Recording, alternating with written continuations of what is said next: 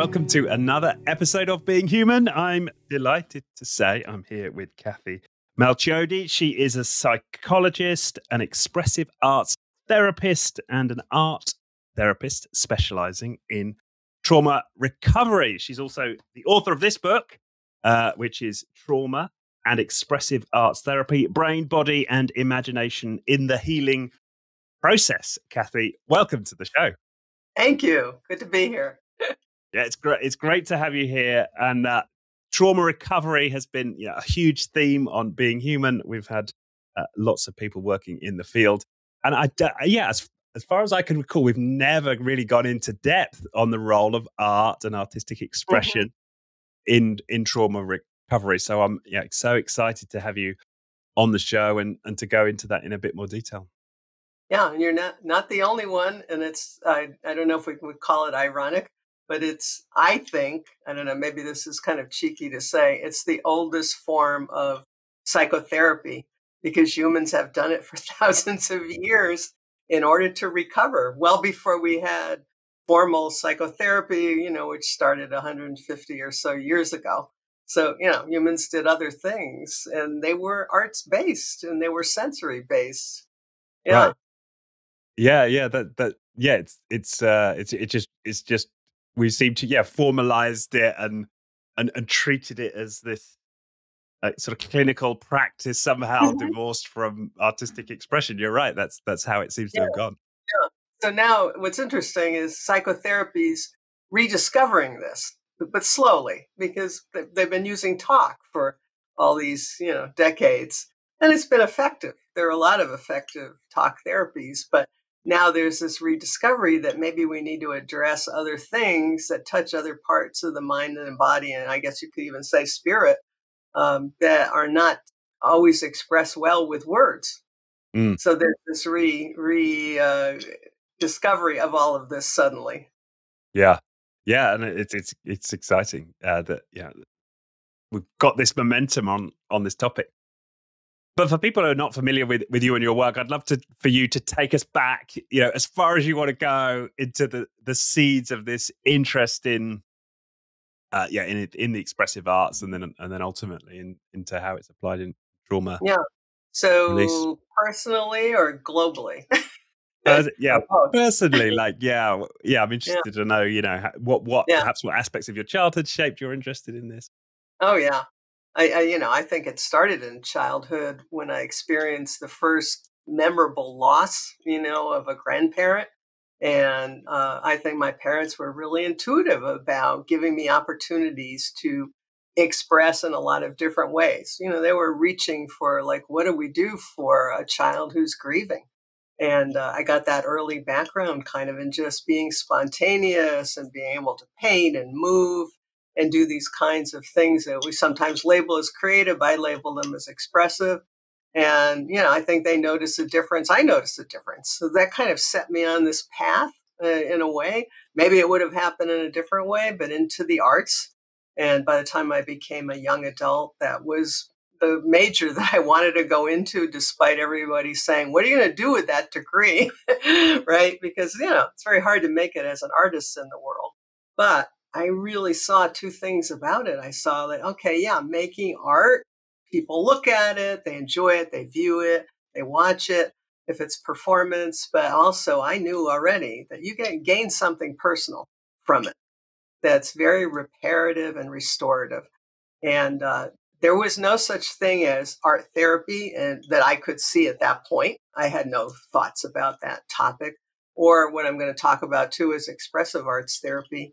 Um, but yeah, I knew. And then I knew as I wanted to look for a graduate program, suddenly I ran into someone who developed a graduate program in art therapy. I didn't care what it was, it just sounded right. so that's where I kind of started. And so I'm interested. And what was the art? What what was your artistic expression then in your major? What well, a lot of things. Interesting. You know, I went to the School of the Museum of Fine Arts in Boston, which is part of Tufts University.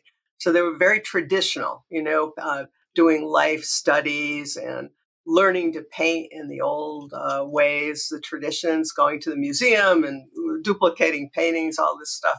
but they had a lot of professors there who did some really leading edge stuff in performance, in music, you know, uh, all these different kinds of things. So I took all those classes too, and I, I became engaged in performance and music and and acting and improvisation, just right. because it felt good. Mm. And that's where I think the interest came also, you know, with the visual art, but connected to the body and thinking about how, oh, doing these kinds of performance arts ha- has another dimension that's very reparative and restorative and just fun to play, yeah. you know, through your body. Yeah, yeah, yeah, and that's something that you know we we had a, a, chat before the show, and that was something that we, we touched on was how uh, you don't tend to think of a therapy session as fun, right? It's it's you know yeah. It, well, you sat in a room and you're being asked to you dwell on dark dark memories, and yeah, we don't tend to relate to it as fun. This is the thing. I think a lot of the more verbal psychotherapists they love to find out ways that they can do things from being seated in the chair, and that's okay. I mean, that's the way a lot of the training takes place. But what I'm starting to, in a way, pitch more and more to those audiences, and when you can get them in the same room with you doing these things, they start to realize, well, your job is kind of fun because psychotherapy is not always fun. I mean, you're mm. listening and dealing with people's really deepest, most hurtful, painful situations. Okay, so, you know, that doesn't go away. But my interaction with people through these methods, it's not the, the patient or the client or the individual, however you want to frame that, gets that benefit. Hopefully, that's what we're working towards. They're the person that, you know, we're, we're focused on. But you end up feeling a little less stress during those sessions, I believe, than if I just did talk alone. because yeah. I'm getting to move my body. I'm relating with people through the senses, and I'm getting the benefit of that. And I think that's what psychotherapists start to realize once they start to take these trainings. Wait a minute. Now, I, you know, I'm having this experience and almost feels a little bit like self care. I feel a little bit more energized at the end of the session versus just talking alone. Yeah. Yeah. So, so yeah, I think this is a big secret, but it shouldn't be about why therapists, because if a therapist is in a better state of mind and body and spirit and they're going into sessions, then wow, that can only help the person who comes in looking for support. Yeah. Yeah, that makes sense. And when I compare it to my own experiences of therapists and being that, I mean, it's been mm-hmm. wildly effective, all the therapy I've had, but yeah, the, the, the therapist is is trying to play as much as possible as an impassive role, right? They're, they're stationary mm-hmm. there. Yeah. Yeah. And that's actually when I first started graduate school, there, there was still, even though it was an art therapy program, there was still an emphasis on being someone who was the quiet person. the, the person in front of you was supposed to be doing all the talking, all the doing, and you basically kept a straight face, you know, yeah. pretty much. You didn't you didn't share things you didn't show much emotion if possible and i thought this doesn't feel right you know I, I, it was there was something about it but you know when you're in training you you try what you're being taught and i was well mentored but i thought that there's got to be something more to this humans really do heal through attachment to others connection to others in order to do that they have to feel that your presence is there on a lot of different levels yeah. So, yeah. And and I'm curious then why what prompted you to take the art therapy route rather than continuing as an artist? Oh, I, I the I did a lot of studio work and really enjoyed it, but it's very isolating. You're not in contact with a lot of people. You you you're in contact with people going to show your work in a gallery uh, you know, you might be in contact with other artists, but they're all working on their stuff. And, you know, it takes time to work as an artist uh, in that way. You're focused on selling, you know, and promotion and all that. And I just thought, I don't know, I really wanted to be engaged with people. So, you know, like a lot of people that get a visual art degree, I ended up uh, almost immediately in teaching now, some people do that because they need the money to support the art making, but I I really enjoyed it too. I thought, wow, this is really great. You know, I'm here doing these things that I've learned, but I have this connection with these students. And a lot of the first students that I worked with were very young um, children, uh, and then gradually up through uh, the high school age, teenagers, uh, and, and also adults. And I just really enjoy that interaction part because I could see this whole process happening, even in an art class. There were things going on that were very reparative and restorative for people. Mm. Yeah. Could, so that, you, you, to me, that was more rewarding. And, you know, I still constantly make art, but, right. you know, I never, I give it away. I don't think about like, oh, I'm, you know, I've had a few shows over the years, but it's not the main goal for me. Right. Right. Yeah. So, so initially out of college, you, you started as an art teacher rather than an art therapist. Is that right? Yeah, that was kind of what was on the menu, was what was available. And um, yeah, a lot of, I'd say there's quite a few arts art graduates that go out into the world that way because that's one of the ways you, at least you can keep your art alive within that practice, you know, rather than working as a barista, right? Which are some of the other options: restaurant work, hospitality. right. But yeah, yeah. But no, I and I, I hear this from some of my colleagues that I've stayed in touch with over the years, who are art students as well. And uh, some of them went on to get back into being an artist, maybe after some years of working or whatever in other jobs. But a lot of them ended up in something similar to me. You know, they they really did want that interaction with people, and right. to be able to bring that art form, whatever it was, into that situation to support people and help them in their own growth and transformation. Yeah. Yeah. yeah. And so, and what was your first opportunity then to practice as an art art therapist? Oh, wow. So so when you come out of school and you have a lot of loan debt, whatever job comes along first, you, you're, you're like, yay, I'm going to get a salary. So I, I stepped into a job I probably wasn't really qualified for, but not a lot of people were qualified for it at the time, period.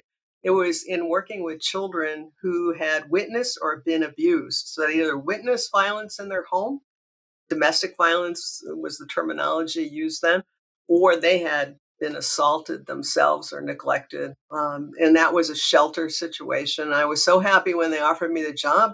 And they also said, you know, you're just the right person for this. This is what we really need. And I thought that talk about imposter syndrome. I'm thinking like, I think you're right, but I'm thinking, oh, what, what, what do I know? And there wasn't much written then about this. And I have to say, when I started work, in that particular setting, the first job, we didn't even talk about trauma. We didn't use that word. You use crisis, you know, all these distress, um, stress reduction was starting to come online. You know, we're starting to talk in that way. The word trauma, I really, you know, didn't really see it really proliferate in the literature until uh, around 1990. So this was in the 80s that I was working in this first job. You know, they're in, we have to say, dinosaur here, we didn't have the internet to look up things. You had to kind of get things in the mail or hear, you know, word of mouth. There's a conference about domestic violence or, um, you know, so that was part of it. Part of, the other part was really interesting too. People really thought that children probably shouldn't talk about trauma, that they would just forget about it. Right. Excuse me. So those stories that you'd hear, that was kind of the recommendation from some supervisors and some people in the field that children, no, they're so young, they'll forget about this. It won't impact the rest of their lives. Oh my goodness. Now we, you know, talk really freely and accept the idea that there's childhood adversity that impacts yeah. us in adulthood. So, yeah. and I have to say, the the team that I worked with, which were social workers and childcare workers in this shelter situation, they all didn't buy that. They believed that these children needed intervention right then and there if they right. had you know, faced something horrendous. So, yeah, so I was lucky that way, but we didn't have kind of the literature or research to support that. Right, right. Yeah. So you, you, but but I suppose you were lucky in a sense that everybody within that shelter were all of a mind. Yeah, because you could see how much these children, not only through you know, and they told very few stories. This was why I think they realized why they needed to hire somebody like me because they realized there was a lot that wasn't being said, but perhaps these children could work through it through, you know, making drawings, through doing puppet shows, through play activity, you know, through movement, all these different things. So they were right about that. It was just, this was all like a giant learning curve of like, okay, you know, what's really going to work for them. But it did work on that level because many of these children, first we learned, you know, that a lot of them were afraid to talk because they might be further abused. So that made a lot of sense. I just right. thought like, okay, these drawings are a way and this, you know, play activity, a way to get those stories out, but like telling without talking. Because no, I hadn't considered there. that angle, right? Because because of course that yeah. is the case. With them. Yeah, and there's I, was, I when I did a look back after probably about the first year and a half that I was working there, I thought these are really smart survivors, you know, and I need to protect that for them too. I mean, we need to make sure that they're not harmed anymore. But the fact that they know, like they could put this out in a way without talking about it because protective services might come or they might go back in the home, you know, because a lot of them did end up back in the home situation and face more abuse because they had told the stories of their abuse. So that was one thing. But we didn't learn until, gosh, I guess it's been in the last, well, it's been in this century, so to speak, that severe trauma shuts down the language part of the brain. Right. That part of the brain protects us from telling the stories too. And that's some of the work of um, colleague Ruth Lanius. Bessel van der Kolk's talked about that. So those kinds of discoveries explained a lot. And I think some of that started to come on board in the 90s, but mostly in this this last decade, we're a lot more clear about how that happens. I'm sure that was going on with a lot of those children.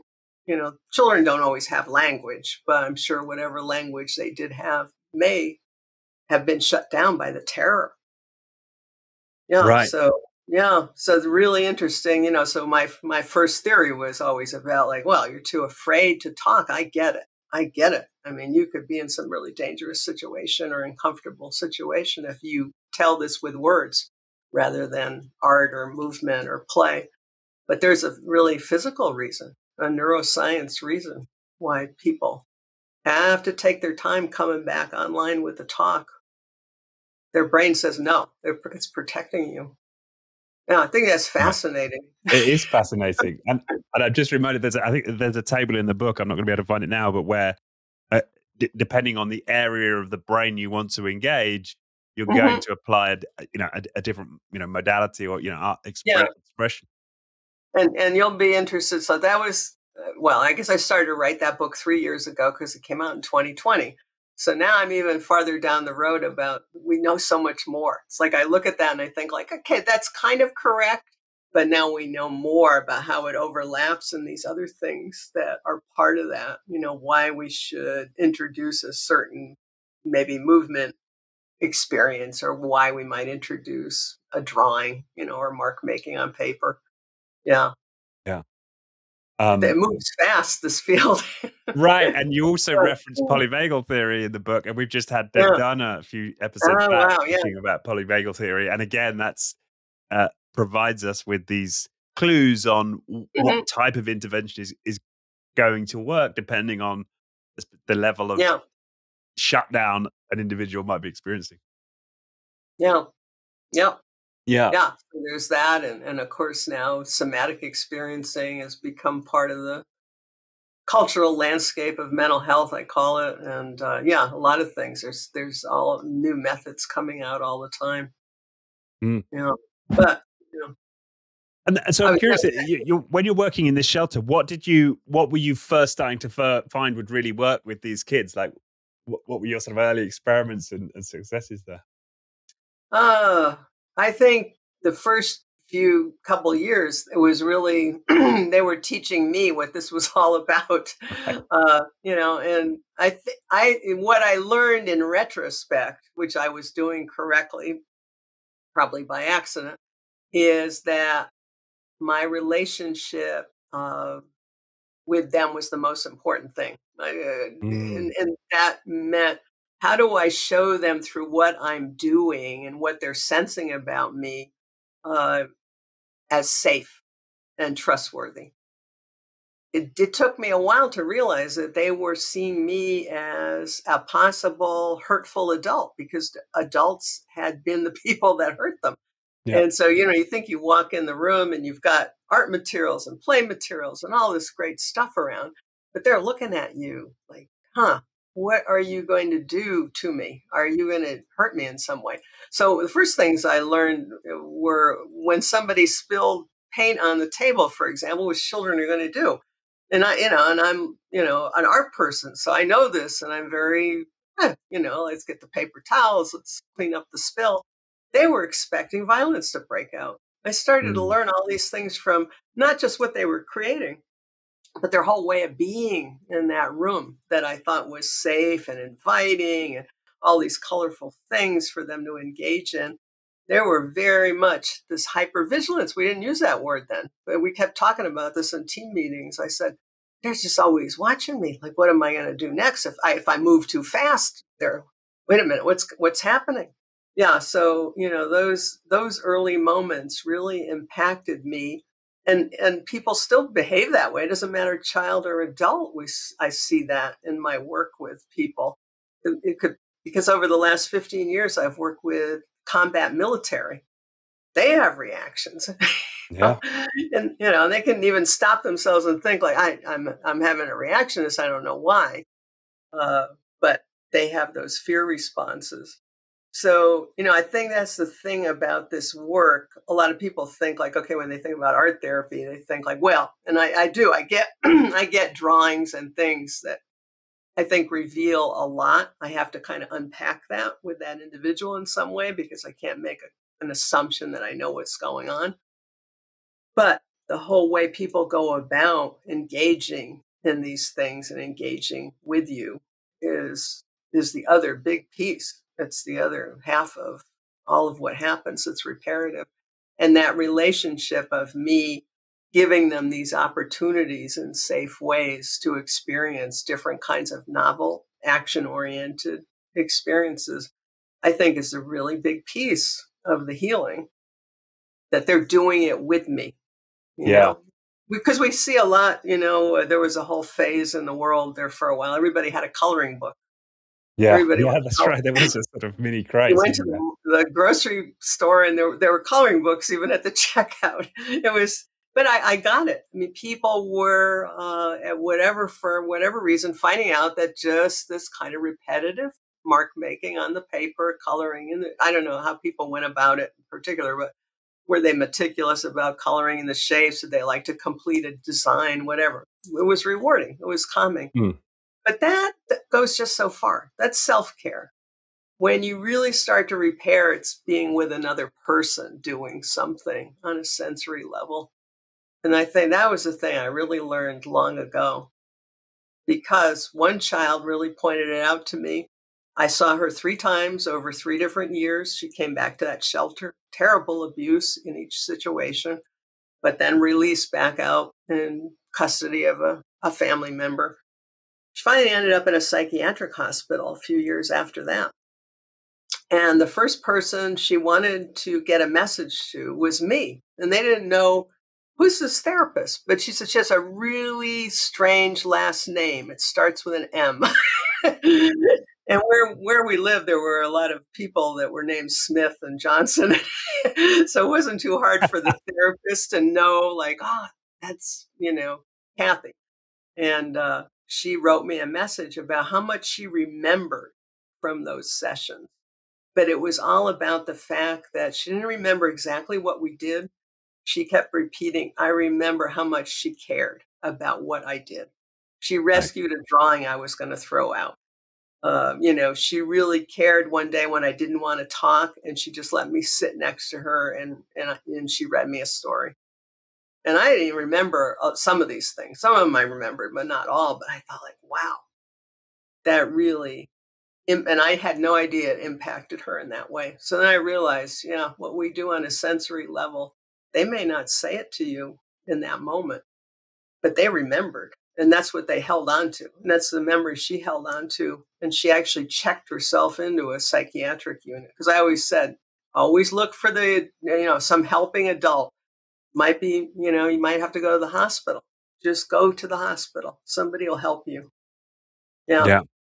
You know, nobody, you know, they never say, like, oh, yeah, thank you for that advice. it just goes in, you don't know, like, oh, did that do anything? But Right. I think it's that and the doing with them together.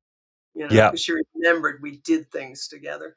So so just so it's almost if you'd have, if you'd have gone for a walk together, but she'd experienced you as a as a trusting adult, you know, Mhm. that would have Yeah. been some big major proportion of the healing was just Yeah, having yeah. experiencing that relationship. Yeah. And I don't think that would have happened if we were just sitting, you know? Maybe she Mm. would have remembered conversation or something that I said, but she had all that kind of sensory thing of what the room was like. She was telling these social workers at that hospital. I remember how Cathy had the room arranged and, you know, all this. And that was back to her childhood because by then she was 15. Right. So, you know, that taught me a lot about what every moment is important, bringing in the senses and, yeah, and making those connections.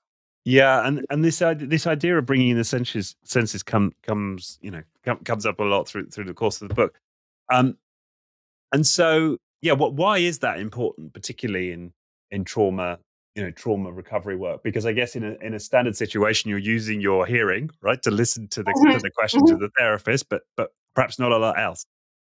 Yeah, that's true. Um, I think it's because, you know, and I think uh, Bessel pointed this out well, obviously, in, in, the, in his book, The Body Keeps the Score.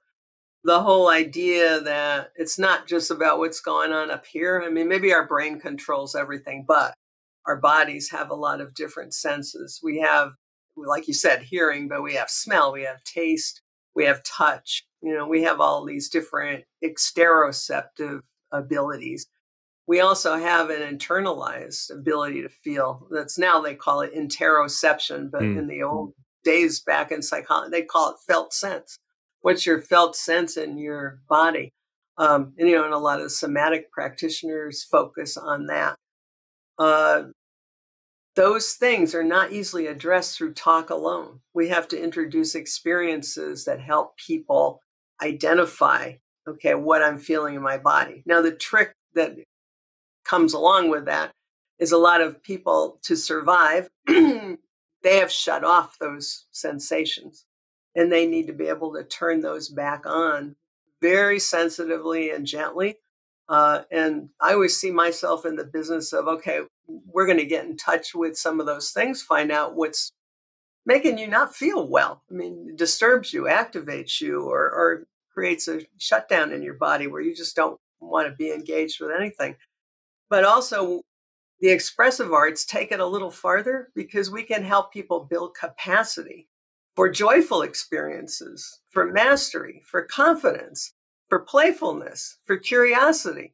All these things, you know, and that doesn't, you can't talk people into that. I really don't believe you can. I mean, maybe you can do a pretty good job, but you have to have them experience something in their body that then replaces or fills that gap for where people went numb because they were so anxious and the things were so painful and they they shut it away. And i always say that's a normal response to have normal circumstances. That was Yeah. okay to do that.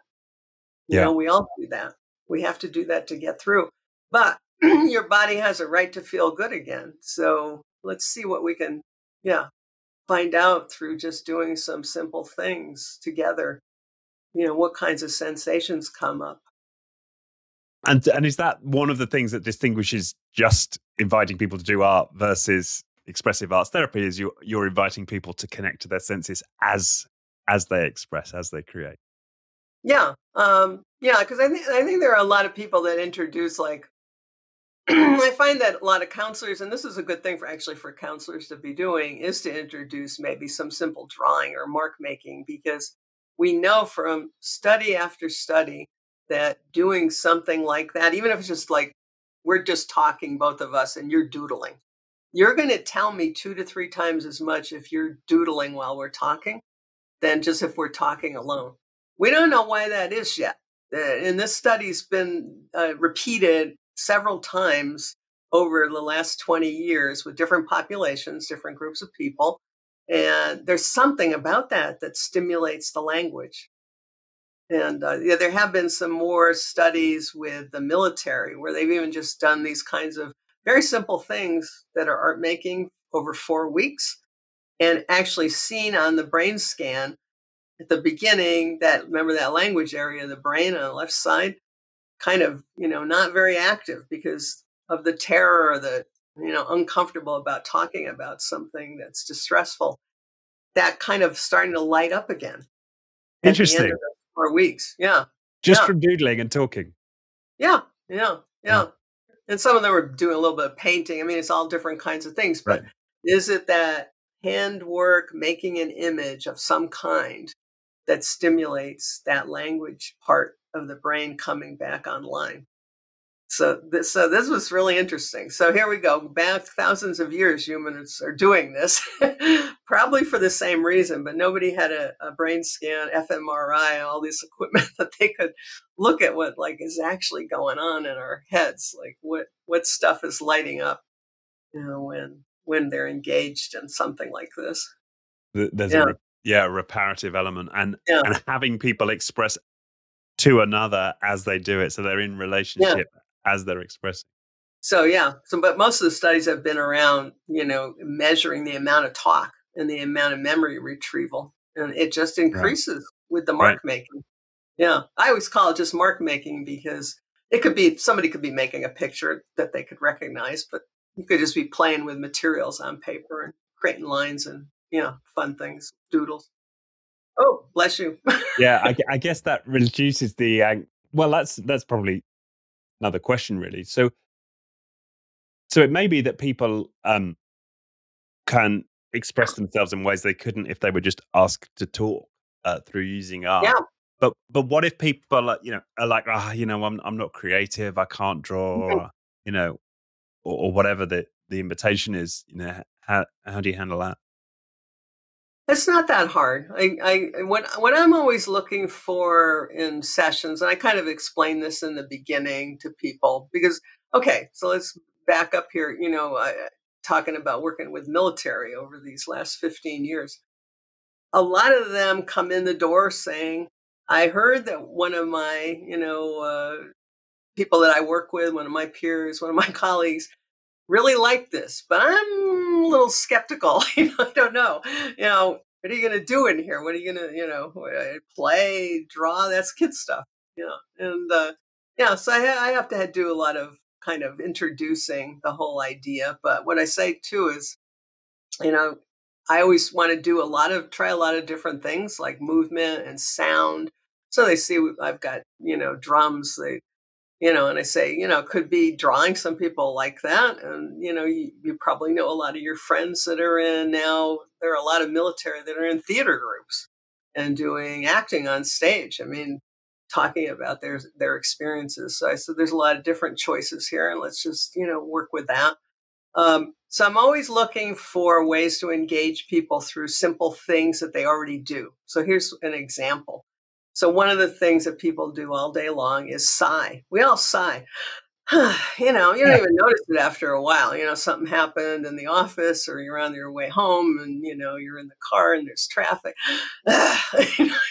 you just do these, but it's a relief. It's actually yeah. something that you do to let off that excess energy when you're frustrated, when you're tired, or just you can just do it anytime. And it's a, a longer exhale than an inhale. So, you know, a lot of yeah, I've been in yoga classes and they purposely say, you know, yeah, yeah, yeah. And I think even in the polyvagal world, they talk about this too. They talk about it in a lot of places. And there's a lot of good research on it too, you know, and mindfulness that making your exhale longer than your inhale because the exhale is relaxing is really important. So sometimes I just have people, okay, let's do that together. Let's do some different ones. They might have a suggestion. They may have an angry sigh. So we, we do that. Uh, you know, it, well, okay, now do that again. See where that lands in your body. If I can get them to mm. stand up at that point and do it, it's even better. Some people will, some people won't. But, you know, really tell me where that is. Okay, go back. Let's listen to what sound that is, you know, and make that sound again. And I'm doing it with them, right? You know, I'm not just sitting here like I would yeah. have as a therapist. Yeah, and I can I can immediately sense the, yeah. the fun coming I'm, in. I'm in it, you know, and I want to when they're looking at me, I'm did I do it the way you know you're doing it? Coach me here. But then I kind of have my piece of white paper in, in colored drawing materials. I say, hey, you know, and I have a couple different ways of doing that. It'd be really interesting if you just picked a color right now. What color is it? Okay, you got the color. You want more than one color? You can use more than one. You know, it's okay. But any kind of shape or line, uh, and so people do. They start to make that line. Like they think, like, oh, it came out this way. You know, it came. It was a down, or it was it was an explosion.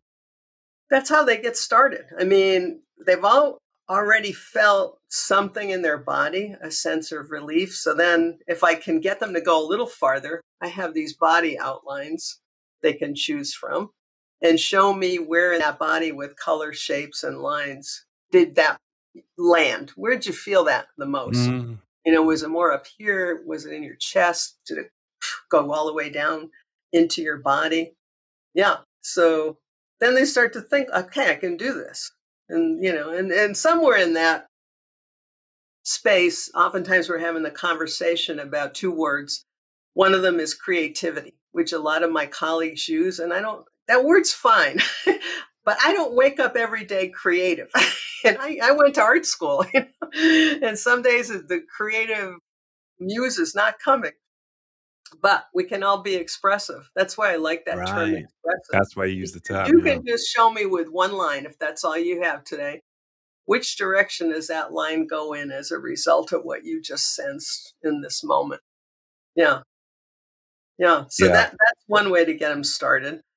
And then the other thing I do a lot is bilateral work where I have large pieces of paper and give people two different kinds of two two different drawing materials, two different. They can pick whatever color they want and do some bilateral drawing and just give them some prompts just to make marks on that big piece of paper or chalkboard and just to get the body moving and, and liberated and see where that goes. So some people want some prompts like, okay, I'll say, okay, make this movement or let's just go up and down, try to cross the midline. And sometimes you know if there's people that that have a playlist on their phone they have some music they like to listen to hey put that on and you know do this mark making.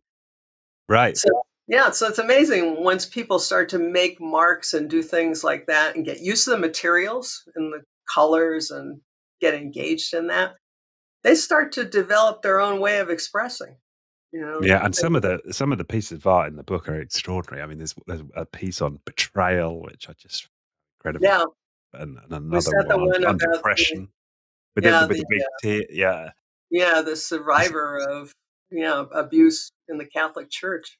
Mm. Yeah, and and you know those are surprising images because again they stimulate the language and you're thinking the story and i was at that point thinking ah so horrible what that, you know, member of the clergy did to you, but it was about the fact that his family didn't accept what had happened to him right. and didn't want to hear about it. Yeah, and that was the trauma that he carried, which is true of a lot of trauma. If we're we're in a traumatic situation, it can be less traumatic if there's someone there to support us and accept what happened. It's when yeah. nobody's there and doesn't accept it that the trauma really takes hold, I believe. Yeah. Do you have yeah. that witness, the empathic witness, or or not? Mm-hmm. And that makes all the difference, doesn't it? Mm-hmm. Yeah. Yeah. Um. Yeah. So, so you you describe this way of getting people to express, and how do you then deal with with the trauma per se? What's your role in in in dealing with the the those events, those traumatic events, and and sort of yeah, the healing that's going to take place as part of this expression. I'm I'm interested in yeah how how you work with the trauma itself. Um, you know, again, I think any therapist would say this is going to be different for different people. Uh, and and that example that I just mentioned is some of the worst because there's been an abandonment and betrayal Mm. of someone in the moment of when something happened and then people not wanting to believe you. So, you know, in that sense, working with a lot of that is really important. Um, with combat military, there's moral injury. See, there's different topics that come up. Moral injury is the fact that you were asked to go do something to kill people. You know, I mean, that's what you're trained to do. You're trained to defend. But then you come back to civilian life or you come back to the other life. Maybe you're still in the military, but um, you're asked to not be angry anymore and not be all charged up. All those emotions you needed to do the job you needed to do out in combat. so there's all kinds of things that happen. Uh, sexual assault. Sometimes people can admit that, but they can't unpack all those feelings, all the things that are there. So sometimes we're working with that, trying to figure out, you know, how to unpack those very sensitive feelings, some of them shame, some of them guilt, and some of them anger that people think they shouldn't have, they don't have permission to have so slowly trying to figure out what those are and you know and then exploring that. Where does you know for me again where does it land in the body? Where is that the most felt? When does that happen? What kind of because we're also talking in context here. People go out Yeah. into the world and they have the context that they have to operate in. So all of that too. Yeah but i think it keeps i keep working towards where can we ex- start to expand your capacity? I am big on this idea of capacity through therapy in general, but I think expressive arts therapy really compels me to go in that direction. There's a there's a model uh, that Dan Siegel developed years ago called window of tolerance, and a lot of us have used that model. It's it's about expanding your tolerance for being, you know, not anxious or worried or angry, or being depressed, being numbed out, being checked out, being almost dissociative. So you're supposed to uh, work from expanding your ability to not be in those states, to be uh, more tolerant. I never liked that word tolerant. I thought, no, people have tolerated a lot. I, and I think he really meant capacity. So I just started to go with that. But then when I started to think, this is what I want to give people as more as quickly as I can. Now it's not, not often always in the first few sessions, but gradually the idea that there's some hope here to feel differently. And Right. when they have those moments of, huh, wow, look at this drawing I did of the sigh, you know, I really caught that. You know, I want to capitalize on that with them because they're having a moment there of like, huh, I, I really was able to do this you know i was able to feel something different. Now they might walk out and you know and they're back to feeling not so great but they did have that moment that we can capitalize on. So that's kind of what i'm looking for not to to stop anyone from expressing all that pain that they're going to have. And and i, I the movement and the sound and the art making and the mark mark making enactment all that is so helpful for all that stuff that they could never say with words. So that, you know, that's always there. But then how do we take that and also make that into something that says, huh, I, I'm able, you know, I'm capable.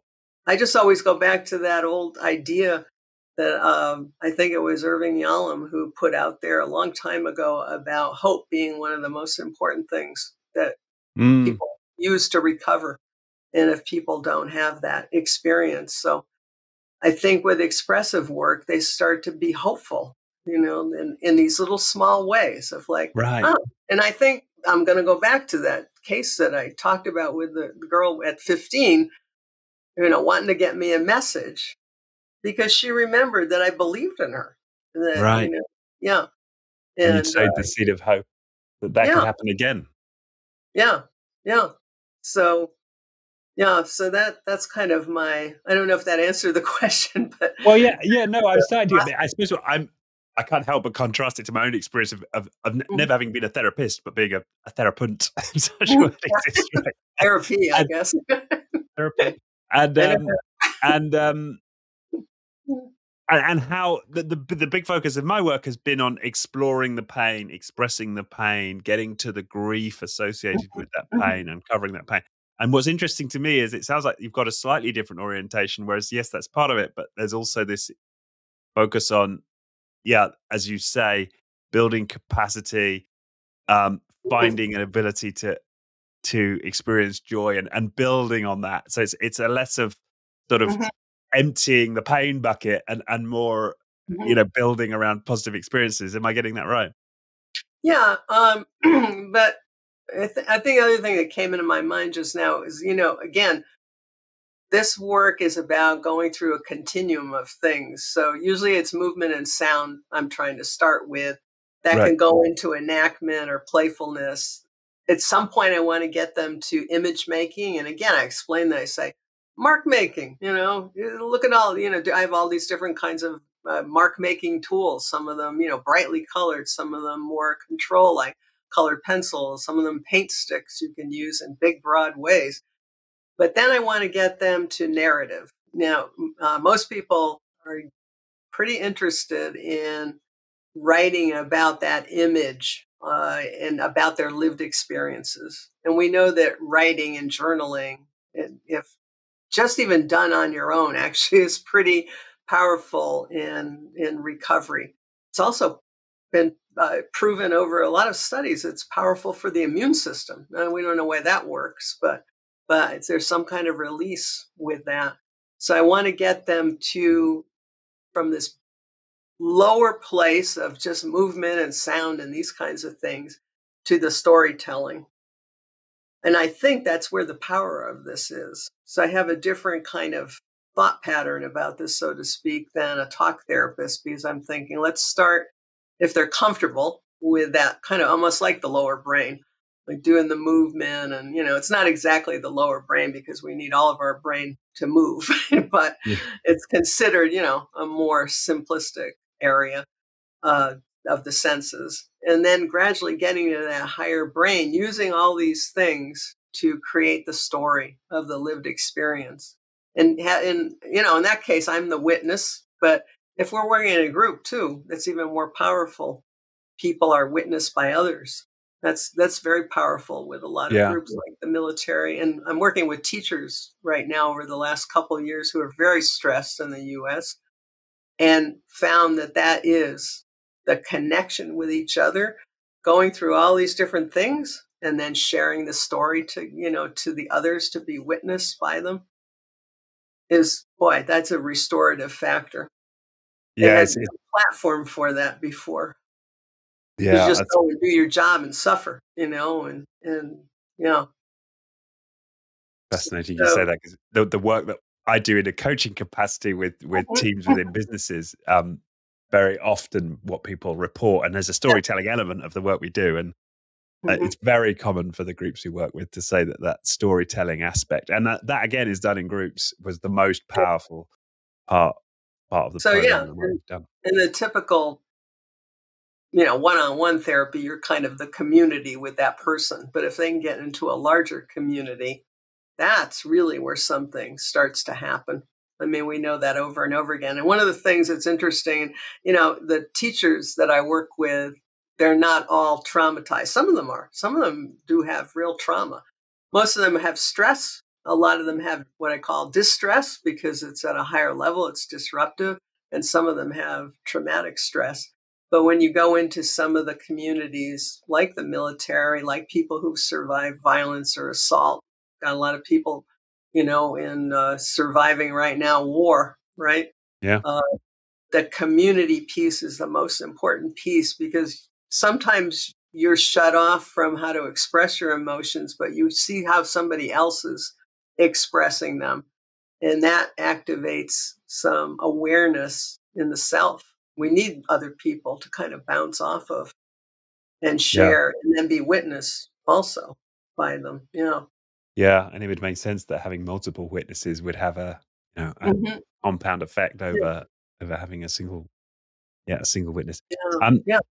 and uh, so so there's this potentially you could say there's an aim ultimately to get people to express narrative and tell sto- and, and this is typically would be was stories about about their trauma? Is is that is that where you're heading for It with could the be, and but then I always qualify that w- with this because I'll often get this question in training sessions: Do people have to tell the story of what happened with words in order to heal?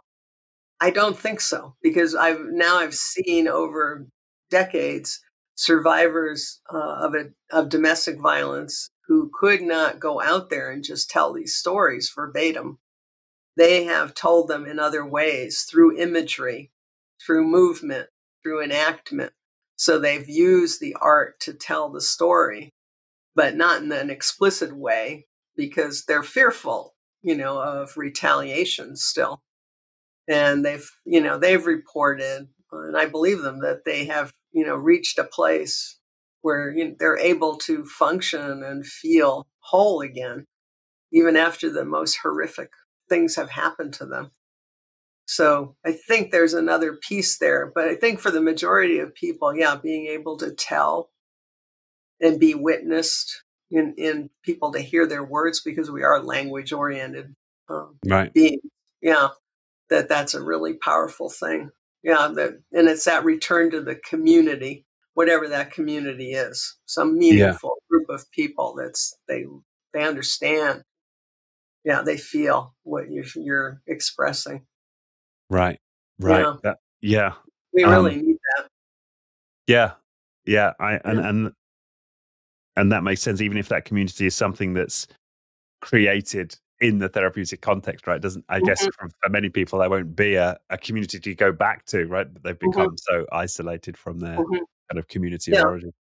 and I would say that because the working with the teachers right now is um, part of a grant, and uh, so now it's been two and a half years, and finding out that actually the thing that's the most powerful it's powerful for them to do the moving, the sounding, the enactment, you know, all this, all these different kinds of expressive approaches.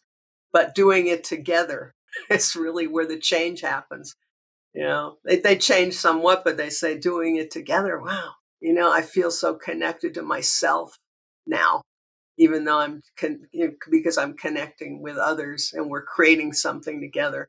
And a lot of it just looks like, you know, to if you watch the film, a silly kind of play together and doing movements together that they've created.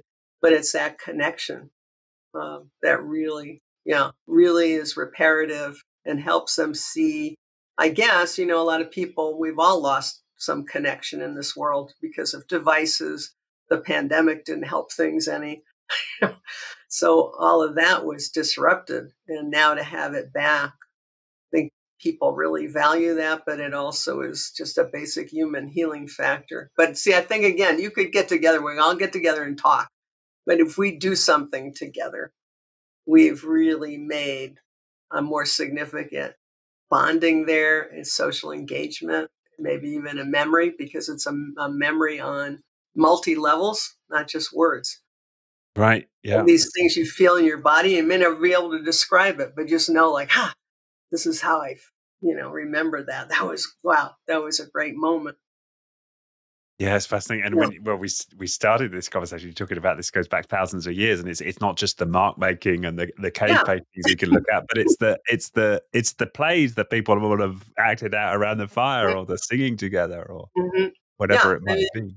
you know, even I don't know, this is tangential, but I think it's important. Passive activity of watching. Now, you know, we got we got taken away from that again during the pandemic, but if we you and I go to a concert, we go to a theater performance, even to a museum, we start to entrain and synchronize to each other. They've actually measured this, and they were doing a lot of that mm-hmm. measurement before the pandemic because then they got stopped because everything, you know, got closed down and we got isolated. But that we actually, our bodies and respiration and heartbeats start to entrain to what we're listening to, seeing, experiencing when we're in a group together.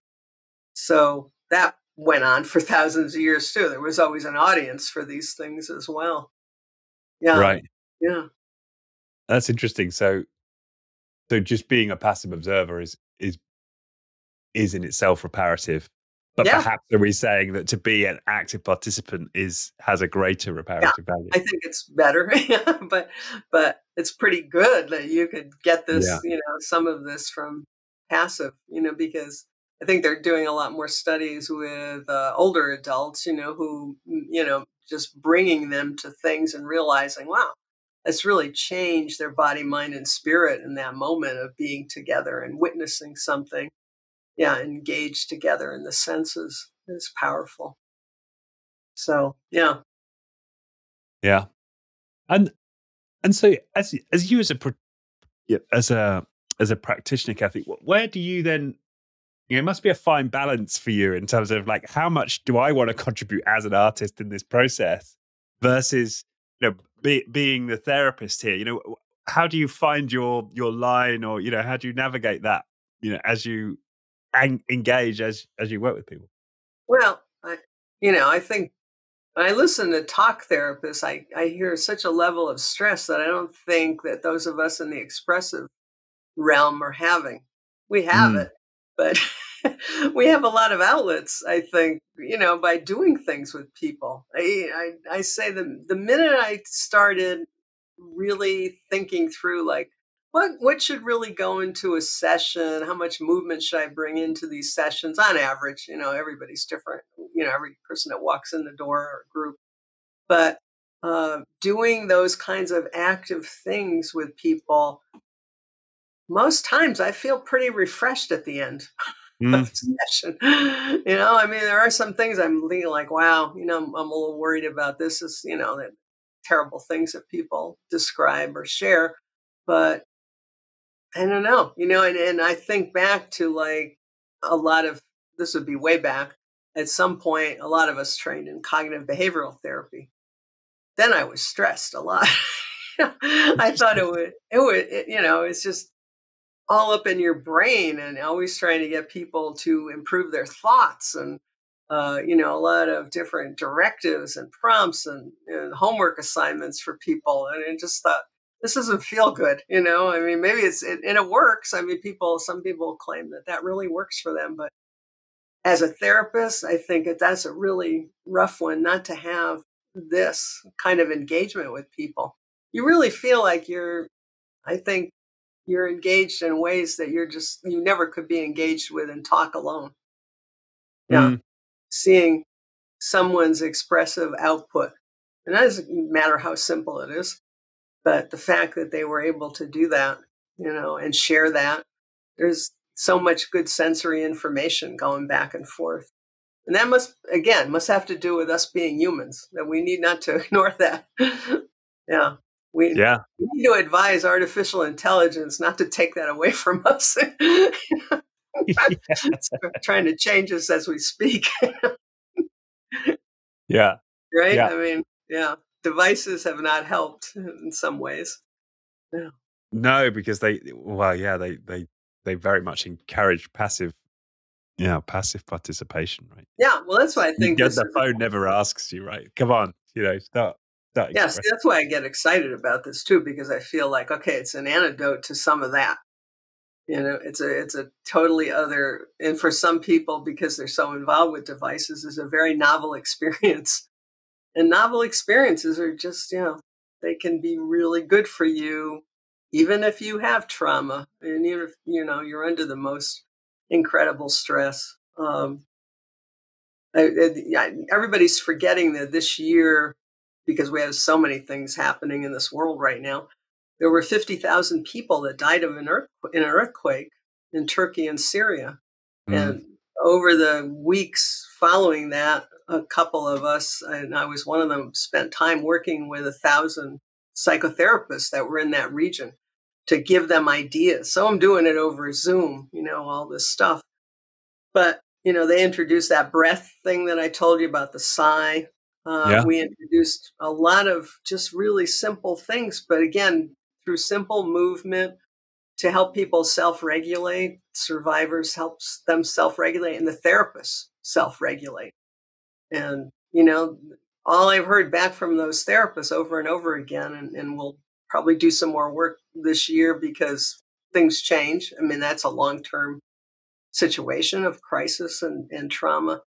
That how they felt refreshed.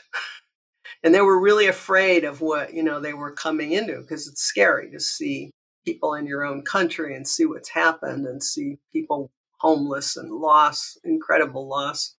But the fact that they're doing it with them, they're, you know, not just giving them a worksheet or teaching, you know, saying, okay, I need for you to exhale twice as long as you've inhaled. no, you do it with them. you know? Yeah. yeah. The kind of a revelation for a lot of them, but now they're really into it, you know, and, and, um, going home and making the images themselves too, you know, doing it for themselves and being ready to, yeah, more, they say they're more ready to address things because of doing the expressive work themselves.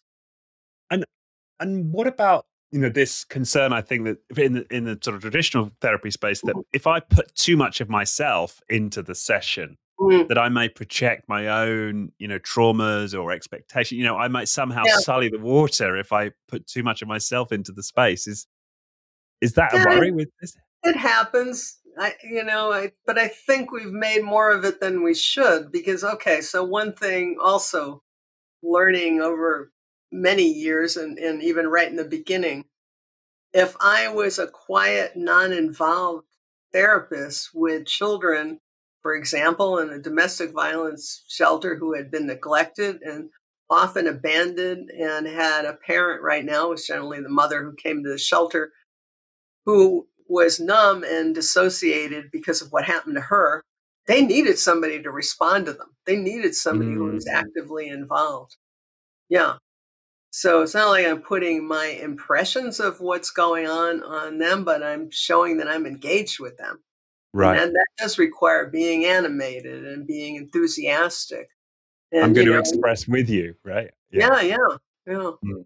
And, you know, and giving a lot of reassurance. And I think yeah, I, I, you know, that all has to do with attachment, positive attachment, and, you know, a lot of other things that people need to repair. If you're a blank screen, I don't know, that, that's, uh, you know, maybe this is not the best thing, uh, most accurate remark, but I think uh, I went through some programming, learning, and psychoanalysis. And the fact that nobody responds to you while you're talking to them was very dysregulating. yeah. I, I, I, you know, so, you know, maybe that's not true for everyone, but I think that whole thing of like not giving any feedback at all for someone who's experienced trauma, that's scary. It's, mm. it's, it's, it's like we're on Zoom now. We can see each other, but I, I'm on many Zooms where I'm always saying, can the people that have the dark screen with the names just turn on the screen. I don't even have to see you, but at least I see the room or something in that. It's that dark screen, no response kind of thing. Yeah. So yeah, I think all therapists you have to check in about like who, you know, I have a blind spot here about this because you've had your own life experiences. But to disengage, you know, completely or or not become engaged and playful with someone in an appropriate way, in a sensitive way, doesn't is a disservice to them. They need yeah. to feel that regulation from you to develop their own regulation. And they can't get it from just me just sitting here, you know, a straight face, nodding, you know. they need something. Yeah. yeah, it's it's it's it's fascinating because yeah, my my my yeah. experience, and whilst it's been very beneficial, as I said, has been of, of much more impassive therapists, and and often becoming very dysregulated. It's interesting, you know. I, I would feel quite dysregulated yeah. in the sessions. Think, would, yeah, yeah, and feel quite wiped out after the session. Be, yeah, yeah. but I think that's part of the learning on that end of the you know the the approach is like okay, but but you have to be able to self reflect then like okay that moment of not getting an answer why did that get me so upset and dysregulated? You know and that's supposed to be your insight. Yeah but exactly. I, I, think there's another way to go around the barn you know, you know and give people some sense of themselves that feels you know feels like okay okay i can make it here I, I can i can do this yeah i got a rough road ahead but I had a moment today, you know, and And it, it usually comes from the therapist. It should some kind of response or interaction that feels, yeah, establishes that connection. I understand your humanity, you know. Yeah. You can't just give an, you know, straight face on that one. Be something that happens, yeah. And for those people listening to this who uh, perhaps you know don't have access to an expressive arts therapist right now, or you know that's not something that they've got access to, but they like the sound of this and they can see how it might potentially help them with their own healing and and regulation. What I mean, obviously you've mentioned some of them, but what might be some of the other techniques or practices that people could just try on their own uh, to help with their regulation? Well, that's what I'm working on next. You know, everybody said you wrote the book, now write the workbook. It's kind of like yeah, you read the book, they want to see the movie. so, yeah, I, you know, the the first thing is I think you have to find a comfort level with this yourself. So I always say, you know, I think there are trainings just about in every major country now in the world. Of course, in the, the nooks and crannies of the globe, there aren't, but um, but just to find out what you're comfortable with with mark making journaling movement you know when i say movement too there's probably a lot of people that are listening you maybe do yoga or you go to some kind of gym or you participate in some kind of just fun dance class you know not necessarily ballroom but just go for the, the fun of moving together with people and i always say to start there and, and see where your comfort level is everybody kind of leans into something a little bit more, and that's okay too. Some people just feel comfortable with introducing, you know, uh, mark making. You know, uh, let's let's just, you know, oh, you just express that feeling. You know, it felt so strong. Can you show me on paper what that looks like? You know, just what color? Just you know, grab a mm. color. So I just say really start simple uh, with that. Um, but yeah, as for techniques i could go into a thousand of them but that's the workbook and it's not well organized in my head yet about how to yeah. best teach other professionals and entice them to get started in this but i just always say start where you are um, yeah. with whatever seems attractive to you right now some people it's going to be playfulness and humor also we haven't really talked about that you know because humor is, is part of the I think, the menu of the arts.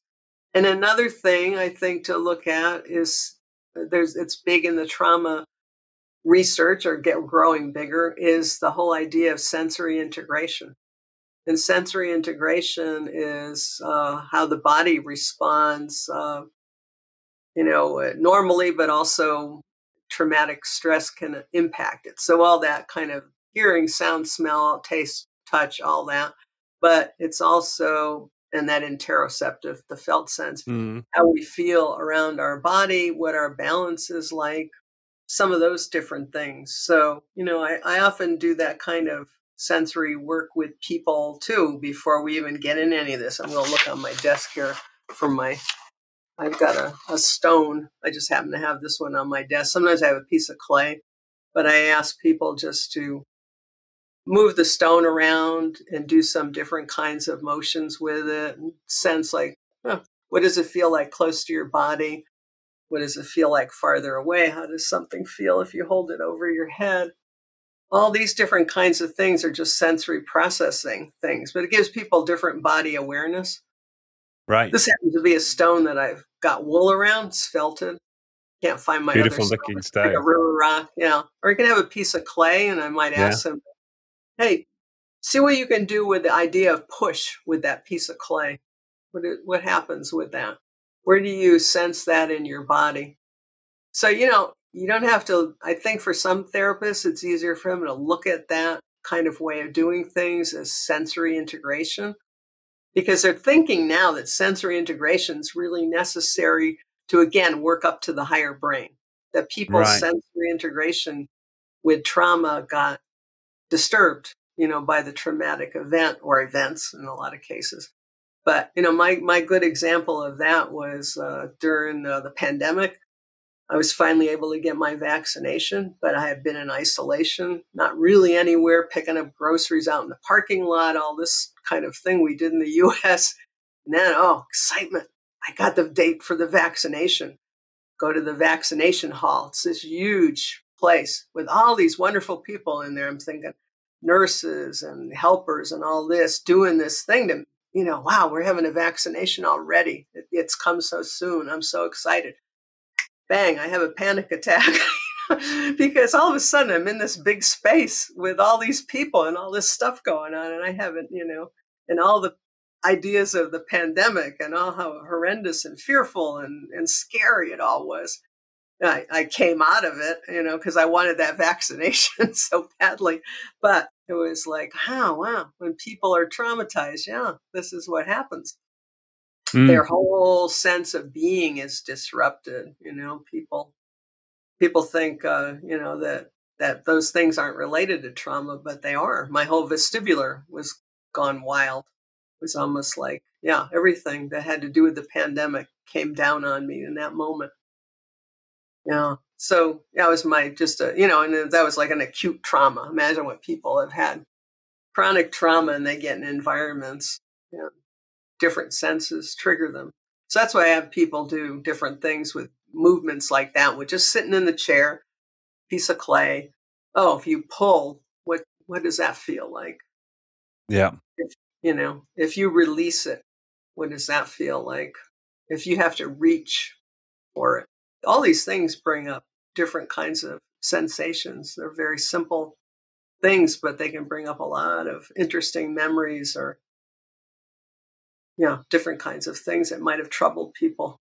Yeah, that really resonates. And you mentioned in the book gentle yoga or trauma sensitive yoga, and I've had mm-hmm. some experience of that. And yeah, it's really helped yeah. me with oh, my, oh, yeah my journey and, and body work and, and, and using mm-hmm. rolfing where where you've got the, the yeah. therapist working deep into the fascia and yeah it's made yeah. a mm-hmm. big difference yeah that makes a lot of sense but, but what i'm also thinking is that there's power in you training therapists with this but also mm-hmm. people doing their own developing their own self practice mm-hmm. um, mm-hmm. with some of the things you've described would make a lot of sense well um, that's the thing that happens and, and luckily now a lot of the trainings I get to do are are in the in person.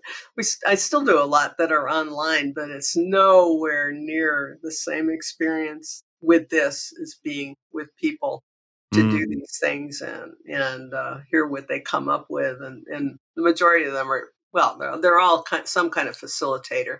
Some of them are therapists. Some of them are coaches.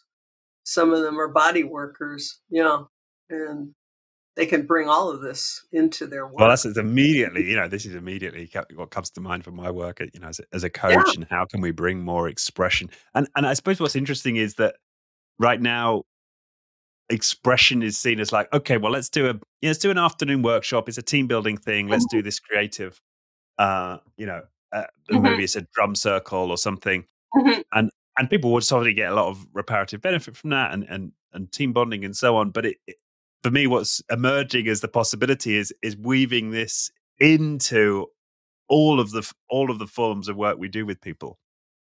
Yeah, yeah, um, yeah, as a kind of a vector or as, as a as a way of approaching whatever it might be. Mm-hmm. Yeah. Yeah, I think more and more coaches are starting to understand this. We get a lot of people from the coaching kind of whatever the coaching industry is in the U.S. It varies. Um, you know, there's different kinds of coaches, but oh, it's yeah, it's extremely amorphous, isn't it? Yeah, I know, I know being in it, right? Like, yeah, you can kind of pretty much do anything with anybody else and call yourself a mm-hmm. coach. So, mm-hmm. um, good. Um, well, fantastic. This has been so good. Is it? Is there anything that, that you might have expected we touched on and we haven't? Uh, that you think um? No, I was just I'm just back to that question about anybody who's listening who's thinking like, "Oh, where the heck do I start with this?"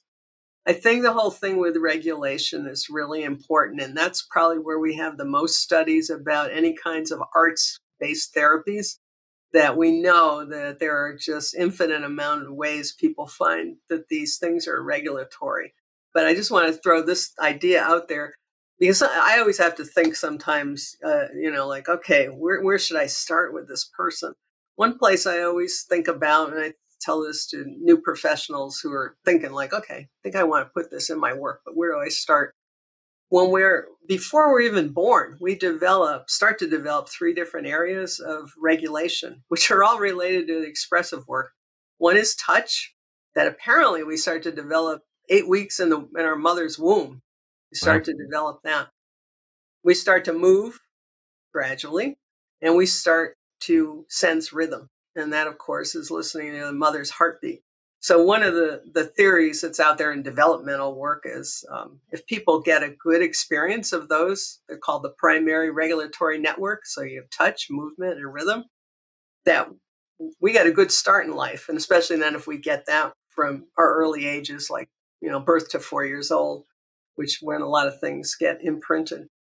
But I always think, because, you know, many people come in, they're dysregulated. Those are three areas that people can start with to think about touch, how to bring that in. And not, you know, I'm not talking about touching the person in front of you, only the body workers ever do that. The psychotherapist, that's off limits. But how can we bring the touch in?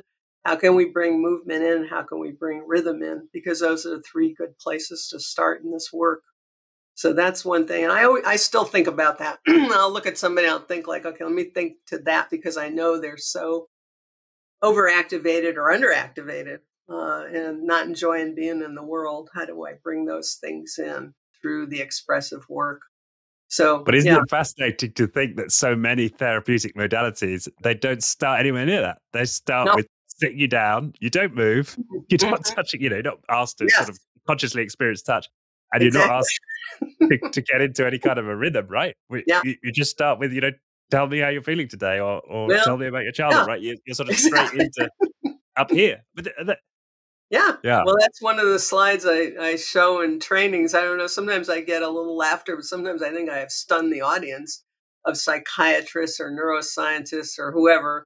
And I say, if we know that getting up and moving, and we do know this from a lot of studies, and, and rhythm and touch are so helpful, why are we still sitting across in chairs from each other in the therapy room? if we do know these things, and we don't have to move the whole time, but you know, we have to give it some attention, you know, uh, in you know, in just gentle ways, and you figure out a way that it works into your session. But why is this still happening? Where you you rush into your you know therapy session sit down across from the therapist, or sometimes therapist gives you a choice of where to sit, but you're still going to be, you know, anchored there for 50 minutes. it doesn't make any sense to me when, when we know all this other stuff about how people feel better. Yeah. Yeah. The, the, the, mm. yeah. That, that, makes a lot of yeah. sense. Um, I suppose reflecting on my own therapies, I mean, the therapists I work with were wonderful in the end because I did, I did get into my body and I got, you know, mm-hmm. writhing around on the floor and they're, they're, they're that literally, yeah, because because when I was doing my sort of heavy birth trauma yeah. work, you know, yeah, that, that was work, extremely yeah. embodied, right? And and mm-hmm. so on. But what Maybe comes to mind is was there would there have been a sort of easier on ramp into that work, right? Because it, yeah. It, it's it took it seemed like a kind of a lengthy process to get into some yeah. of that deeper work and could there yeah. have been a, a, a more, in some ways a more efficient way yeah. I know, I know people that still go in that direction, but there are other ways now. We know we can we can ease people in. We don't have to, yeah, put them in that. Yeah, but that yeah. was the early work in in uh, you know bio bioenergetics and and uh, all these different things that you know people were realizing the body piece was missing. Just that they were jumping ahead like ten steps. I think. yeah, you, yeah, to do these things that you may they missed the first few steps where we can just introduce this. Yeah, and I wonder. Yeah, it would have been. I just. I mean, who knows? I'm. I'm, I'm purely speculating, but yeah, could it, could that have been a a, a better way into that work? Um, yeah, I yeah, suppose starting with a talk, you know, talk talking based interaction. We'll find um, out, but it's yeah, but that's fascinating to me. Yeah, what you shared um, and gives people some clues on where to, okay, so maybe starting with the sensory. And and what I find is it's it's interesting you mentioned about the gym because you can you can go to the gym and be very um, sort of unconsciously do it, right? You're moving your body, you're grinding away, you're getting mm-hmm. the reps out. But if you're not you know, there's, there's almost like a state of consciousness which Mhm. allows you to kind of feel into what you're experiencing whilst you're doing it. That's I think difficult to do in a lot of a lot of activity, which which is why I think, and it's interesting you mentioned gentle yoga because that is an example of a movement practice where you are being invited to to be to put your awareness on your body, on the felt Yeah. sense you know, within the body, the interoceptive, as you move. And I think that's one of the things that distinguishes uh, this, this kind of movement that moves you towards healing versus just sort of any movement. Yeah. Yeah. No, exactly. Yeah. Yeah. Um, I've not heard of anybody doing sort of tra- trauma sensitive, you know, Yeah. There is um, a whole weightlifting, but maybe it exists. Well, there is somebody out there, and I, I'd have to remember her name. She does some very physically active, trauma informed work with weightlifting, and yeah, Okay, so it does exist. Great. yeah, yeah. Everything exists these days. And it's, yeah, kinds of I'm combinations. Sure a lot of it comes down to what we were talking about having the witness, you know, hmm putting the awareness where yeah being conscious of where you're putting your awareness and so on. Fabulous. Okay well well Cathy thank you so much. This has been brilliant. Uh i've, I've loved the conversation um Yeah, we covered nice, the waterfront. yeah it feels like we've we've had a great tour of you of well i'm sure there's of a big part of your work at least right? There's, there's so you're going to tell everybody where to find this? Exactly so well uh, i'll um i'll certainly put a link to the book um Mhm. in the description of the show when it goes out there. Um, yeah, and where else would you send people who are interested in your in your work, Cath? Um, first, um, I guess the easiest thing is my website because all the links are there. That's one place. Um, and then, yeah, that And, would be. and spell that yeah. out for people, Cathy, just so that Pardon? for people who are just listening. Oh, www.cathymalchiodi.com. Yep. Yeah. And I have something called a link tree, but I don't have the link. We'll make sure we get the link. There's so many the- links you can have now. they have a tree for it. and and that's Cathy with a with a C A T H Y and then Malchiodi M A L C H I O D I. Yep. Um, dot com. Um, fantastic. Um, well, okay. thanks once again. Been good. Went by fast. It's been great. Yeah. I've really enjoyed it. Thank you so much. The Being Human podcast was brought to you by First Human. For more on First Human's human focused coaching and leadership programs, head to firsthuman.com.